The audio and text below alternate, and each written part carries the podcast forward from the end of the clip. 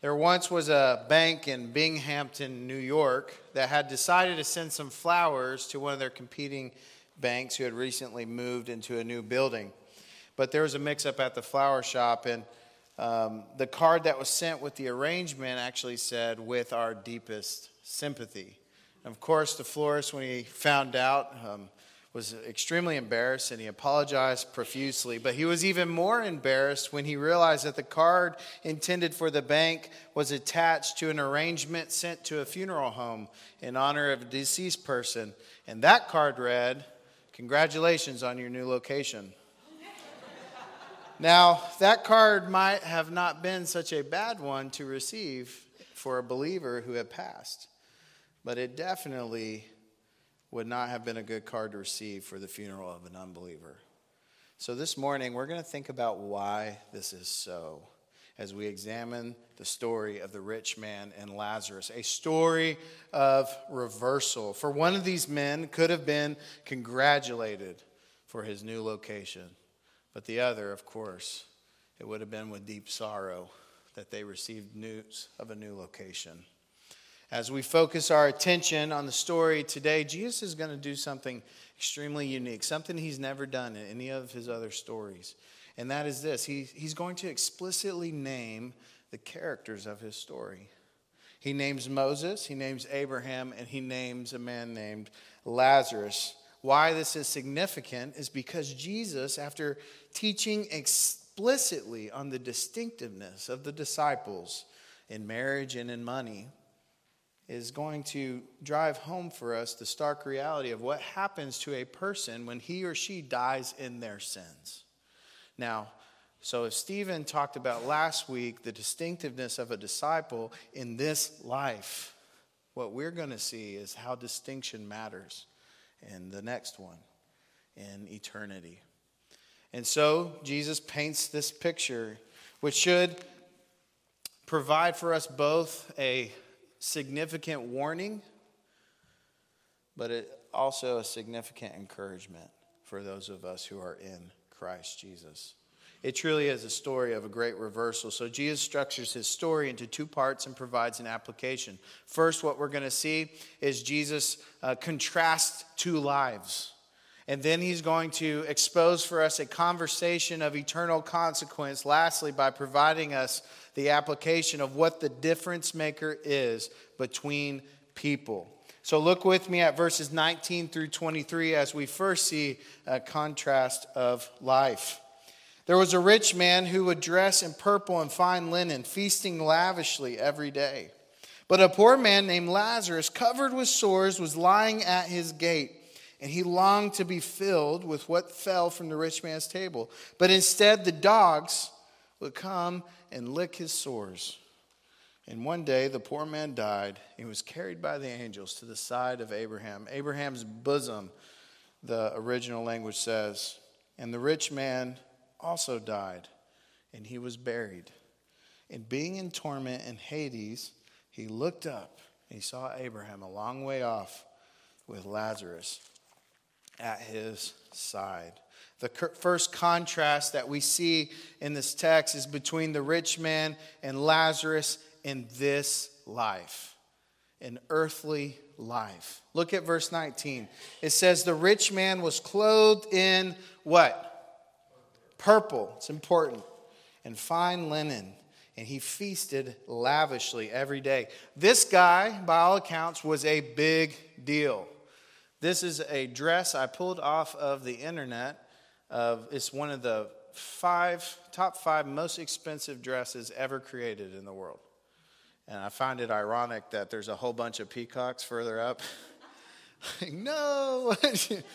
um, but here's this beautiful gown that would cost ridiculous amounts of money. And I think this is the, the right perspective to have about what Jesus is trying to explain about the rich man. Because 2,000 years ago, church, the only way to get purple dye was to derive it from snails.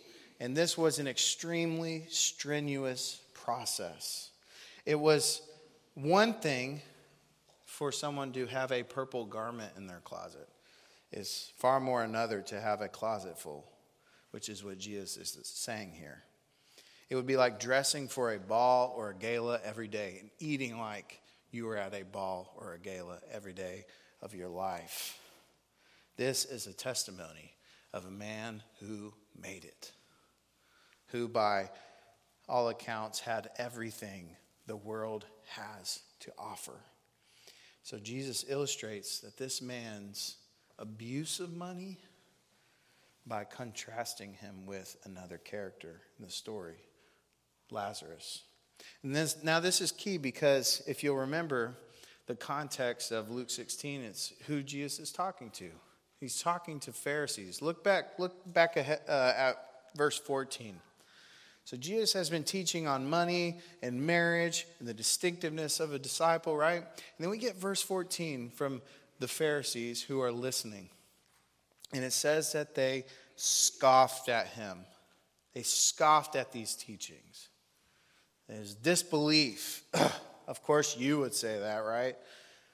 However, you would interpret that, it should be done in light of a wrong disposition of the heart.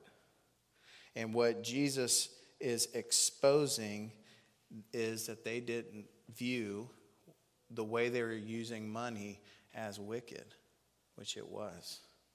So here's the contrast. This is an old Renaissance painting of Lazarus in Luke 16, so that you can kind of get a visual with what's being described here in the Bible. A man with sores, a man who's a dog is licking those sores. He's leaning up against the gate. He's, he, you can see the bones in his body because he's so famished. This is the man that Jesus now draws our attention to in verses 20 and 21. And Jesus gives us five key facts about Lazarus that we need to understand. First thing is that we're told he was a beggar, and his poverty was the kind where he had to beg in order to live. He had no other choice. It would also seem from the rest of Jesus' uh, characteristics he provides for Lazarus that uh, Lazarus was unable to work, in fact. The second characteristic Jesus says is that he was full of sores. Whatever sickness Lazarus had, it was not pleasant. You can be sure he must have been so miserable in this illness. Such a condition that, according to Jewish law, he would have been seen as an untouchable, as someone to avoid, which leads us to understanding that he was a very lonely man during his time on earth because of this illness. The third thing Jesus explains is that he was at the rich man's gate. That tells us that Lazarus, or he was laid at the rich man's gate. So that tells us that Lazarus could not walk. He was, in fact, laid in this place. And the reason he was laid in this place is obvious, right? Because a man of great means lived in that house. So Lazarus could only hope the rich man might show mercy to him, or give him something to eat, or help him with his sickness. The fourth thing we get from the text is that Lazarus simply desired to be fed with the crumbs that fell off of the rich man's table. This tells us that he was not welcome inside, he was not invited in. It tells us that he only desired whatever fell on the floor to eat with the dogs so that he could live. And the fifth and last thing Jesus says is that there were dogs who were licking his sores. So to top it all off, you have these animals who would not leave him alone. And he doesn't seem in the text like he has enough strength to be able to shoo them away. He is a testimony of a miserable, broken man in pain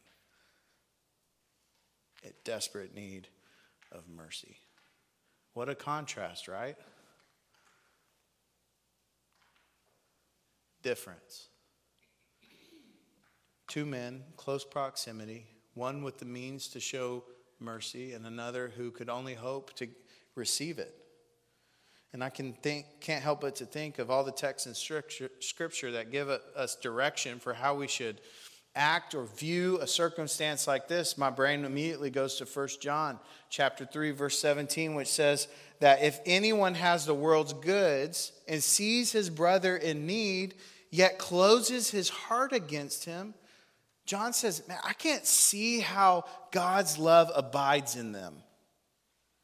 Doesn't make sense for someone who knows God to act in such a manner.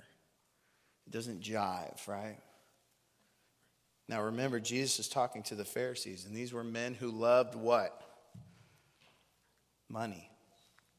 It's okay to talk in church. They loved money. Men who knew the law.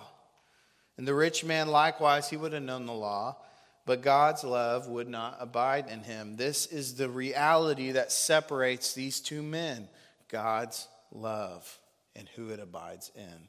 And it makes me wonder how often do we see other people in need and simply ignore them?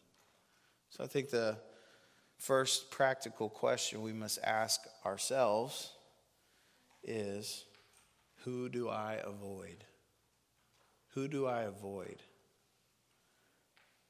Who do you withhold mercy from? Or you might say, well, you know, Pastor Neil, I don't really withhold mercy, but I don't exactly go looking to express God's love to somebody else. Or I don't go looking for an opportunity to show mercy to someone else. Which is an issue with our hearts, right? Because the Apostle John, he cannot see how it's possible to love God and not help someone in need, not express that love we've received to others. First John also says that we love because he first loved us. So we've received the love of God and suppressed it in the world. How could this possibly be? And I know, like,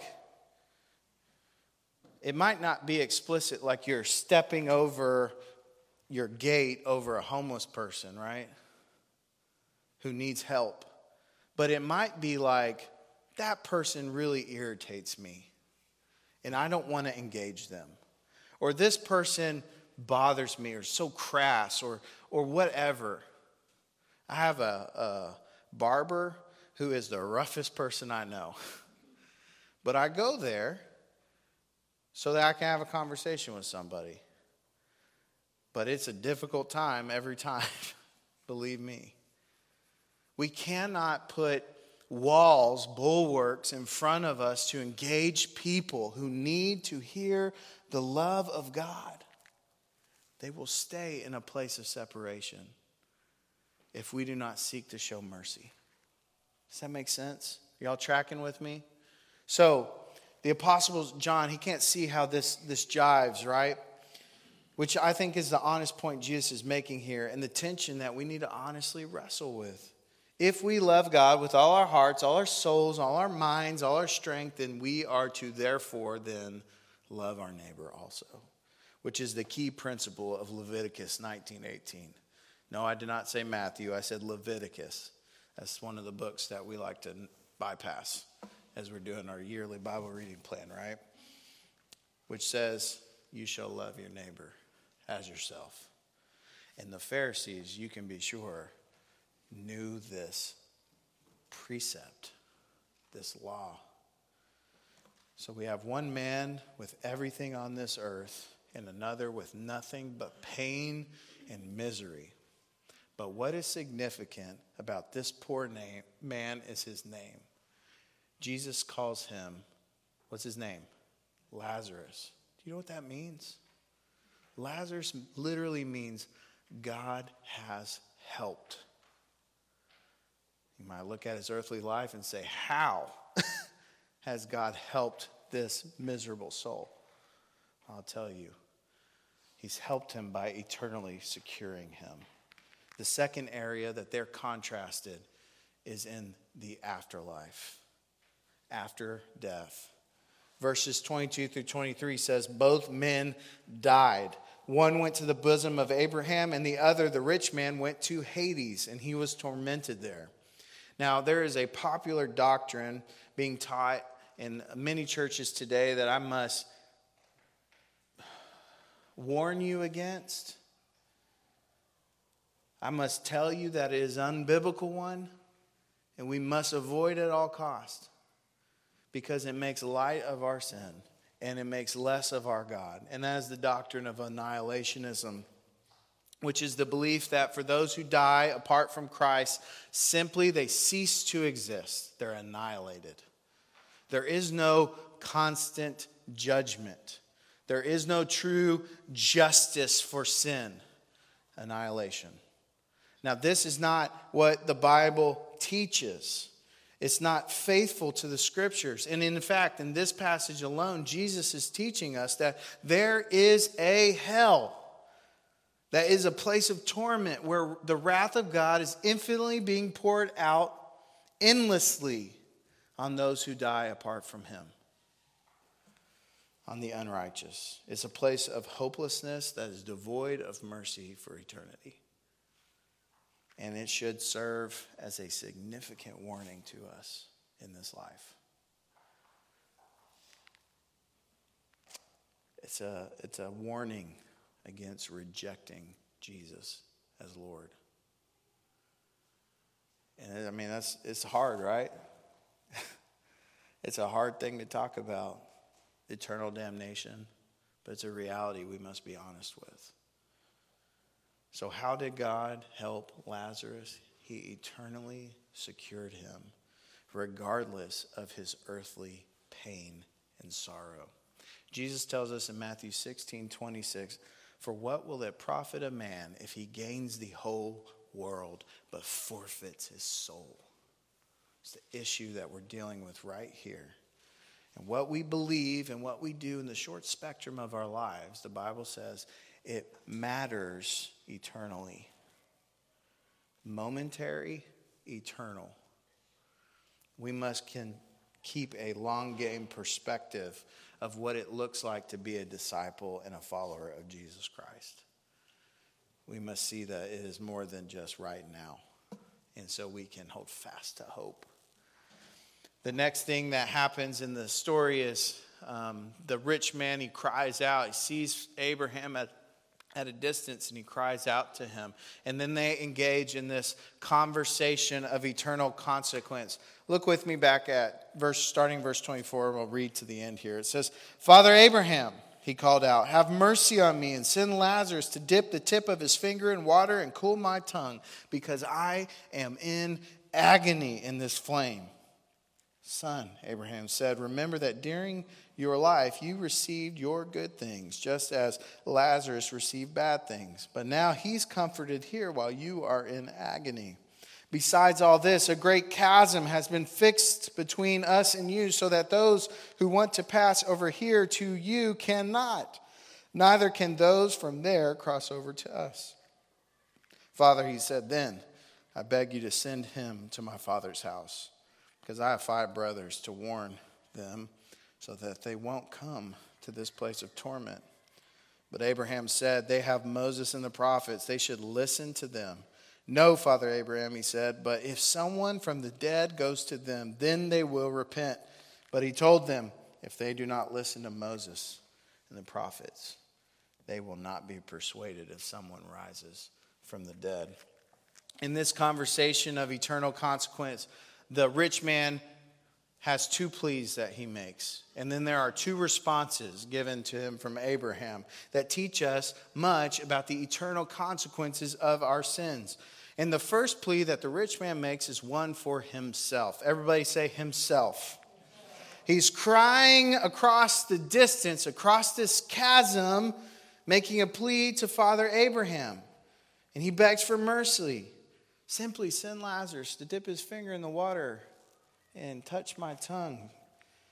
It's almost like he's saying, Abraham, I'm a Jew. I come from you. Have mercy on me. What we learn first in this text is it doesn't matter who you come from. You are not saved through your family, but through Christ and Christ alone. Amen? Some of our families were like, yeah, no way. Any other way. It's almost like if you didn't know Christ and you died and you're in hell and you looked up and you saw your grandmother, right? You said, Man, my grandma, you used to take me to church with you. when I was a kid. Like, you know me. Help me. It's not enough. It cannot save. If you're banking on that, you will be in a bad place. You might say, I'm from Texas, the belt buckle of the Bible Belt. I deserve to be in there, dadgummit. Have mercy on me. It's not enough. It cannot atone for your sins. John 14, 6, Jesus says, I'm the way, the truth, and the life. No one comes to the Father except through me. Not your family, not through background, not through place of origin, not through cheap words professing Christ but disbelieving in the heart. It is through Jesus and Jesus alone that we are saved. And that is some firm, stable ground. Is it not? I think we ask the question anytime we read the Bible of, well, what example do I follow or what commands do I need to obey? And I think one example for us to follow is in the life of Lazarus. Something distinct to point out about Lazarus is his humility. He's a testimony of humility. If you look at the text, whether it's on earth, in his misery and his pain, he is silent. He doesn't complain, he doesn't grumble.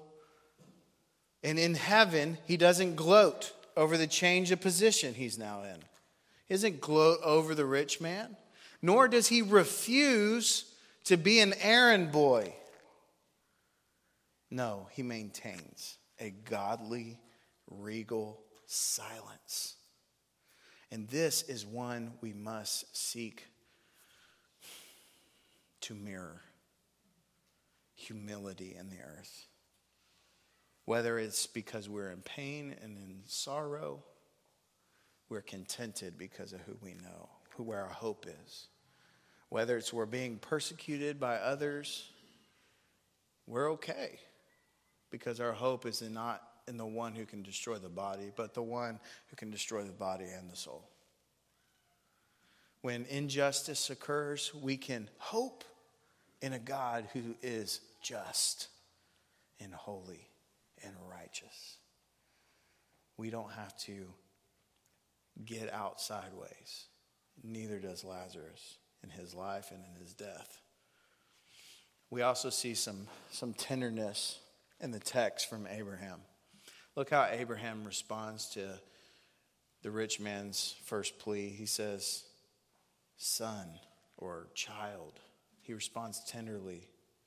Remember all the good you received in your life while Lazarus received pain? There is a chasm between us that's uncrossable. And this is the reality of our eternal destinations and our distinctions. For those in Christ, those who gather with Christ, you are eternally secured with God. And for those who reject him, you are eternally secured in hell, the Bible teaches. This is what it says. And you might be thinking right now, well, that's not fair. I think that's a natural response out of our hearts. It's not fair. I want to draw your attention to the rich man. And as he's in hell, as he's in torment, is there evidence of repentance? No.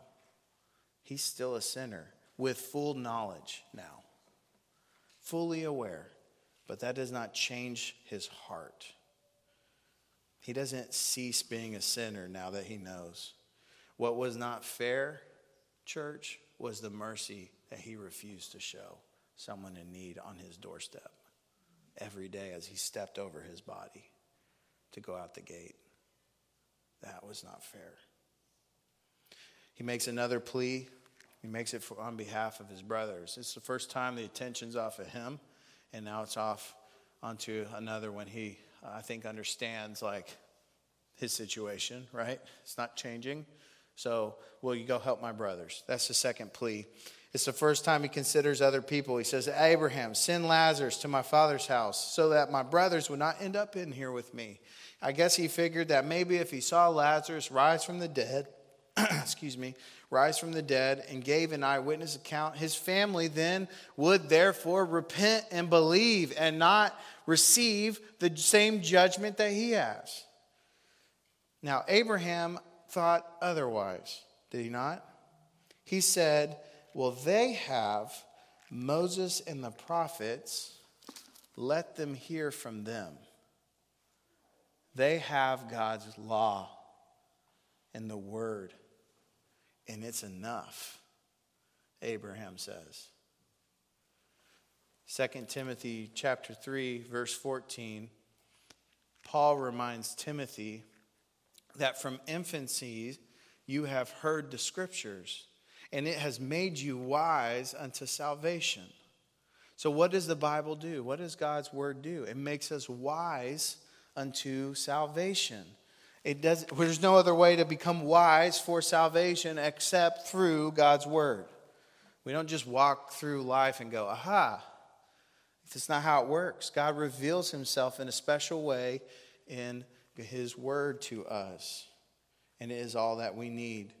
Man, if we would simply pay attention to this, if we would heed its teachings, teachings on mercy, love of God and others, we would see our sin and we would turn to God for mercy. 2 Peter 1 3 says, The Bible, Scripture, is sufficient for all of life and godliness. All of it. We would change, we would be transformed. And in light of Christ's ministry, if the Pharisees would just read Moses and the prophets, maybe they would begin to glimpse their need of a Messiah in the way God has revealed himself, not in the way that they have reinterpreted what the text says to make themselves the sinner, right? Instead of their God who made them. But the rich man, he disagreed. He essentially said, If I would have seen Lazarus rise from the dead, I would have believed. It's essentially what he's saying, which, quite frankly, is a testimony against him. He's effectively saying God's word, no, it is not enough. And this is what our culture continues to do to this day. The Bible is not enough. The resurrection is not enough. We need special signs and wonders and miracles for us to believe in God. How arrogant is that? How arrogant, daring to tell God what He must do for us to believe. There's this thing behind me. What's it called? A cross. What He has done is this, and it is enough for us to believe in Him. I mean, I, church, I heard this several weeks ago from a young man, about 22 years old, when he told me how foolish it was to believe that the words written in here are God's words written down by men who he believed he was smarter than. Told me this to my face, blew my mind. He asked the question how could they know when they were writing it down that this was God's word? And he said, I'll believe it when there's legitimate proof of God affirming Jesus. If you do this, God, then I will. Oh, it broke my heart. I sat in my car and I wept over this man who was going to taste the same anguish as this rich man in the story. It's uncomfortable space. But what you need to know, Christ Community Church, is that what we, we have what we need in God's Word. So we must ask ourselves do we know it? Do we actually know it? Or do we just know some things? Do we know it? Does it move from our heads to our hearts? Do you know Christ as he has revealed himself through the teachings of Moses and the prophets and the apostles? And are you being made are you being formed by it and made distinct by it? Or do you look like everybody else in the world? That leads us to the application, right? The difference maker. What is the difference maker between two men? The difference maker is a heart that believes in Jesus and continually receives him. For Lazarus, while alive, church, he was as close to hell as he could have ever been. And for the rich man, he was as close to heaven as he could have been. But that is not where they stayed, was it? And it is not where we will stay. We all die. So the question is who do you love and follow? And how do you express that love to others? So, for a moment, why don't we take Abraham's advice? What does Moses, the prophets, the apostles say about the love of God and about the love that we must show? These are the words of Moses You shall love the Lord your God with all your heart, with all your soul, and with all your might. And Deuteronomy 6, verse 5. In Leviticus 19, 18, you shall love your neighbor as yourself. God, of course, inspired all these words. Preface that with that. And these are the words of the prophets. Thus says the Lord, let not the wise man glory in his wisdom. Let not the mighty man glory in his might. Let not the rich man glory in his riches. But let him who glories glory in this, that he understands and knows me, that I am the Lord, who practices steadfast love and justice and righteousness in the earth. For in these things I delight, says the Lord. Jeremiah chapter 9, 23 through 24. And the words of the apostles If I speak in the tongues of men and of angels, but have not love, I'm a noisy gong or a clanging cymbal. And if I have prophetic powers and understand all mysteries and all knowledge, and if I have faith so as to remove mountains, but I have not love, then I am nothing. If I give away all that I am, all that I have, and I deliver my body to be burned, but have not love, I gain nothing. Love is patient, love is kind.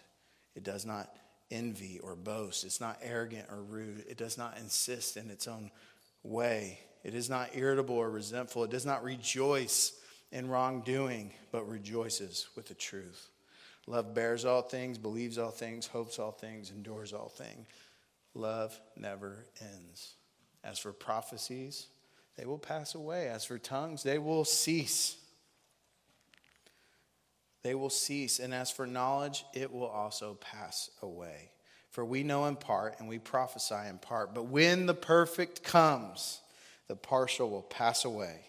And when I was a child, I spoke like a child, I thought like a child, and I reasoned like a child. But when I became a man, I put away childish things. For now we see in a mirror dimly, but then face to face.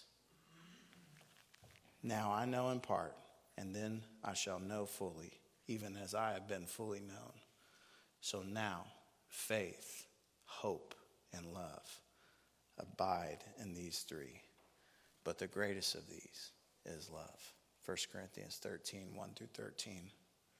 Christ Community Church, pain and suffering, although incredibly difficult, they are temporary. And riches and the worldly measures of success, although incredibly easy, they are also temporary.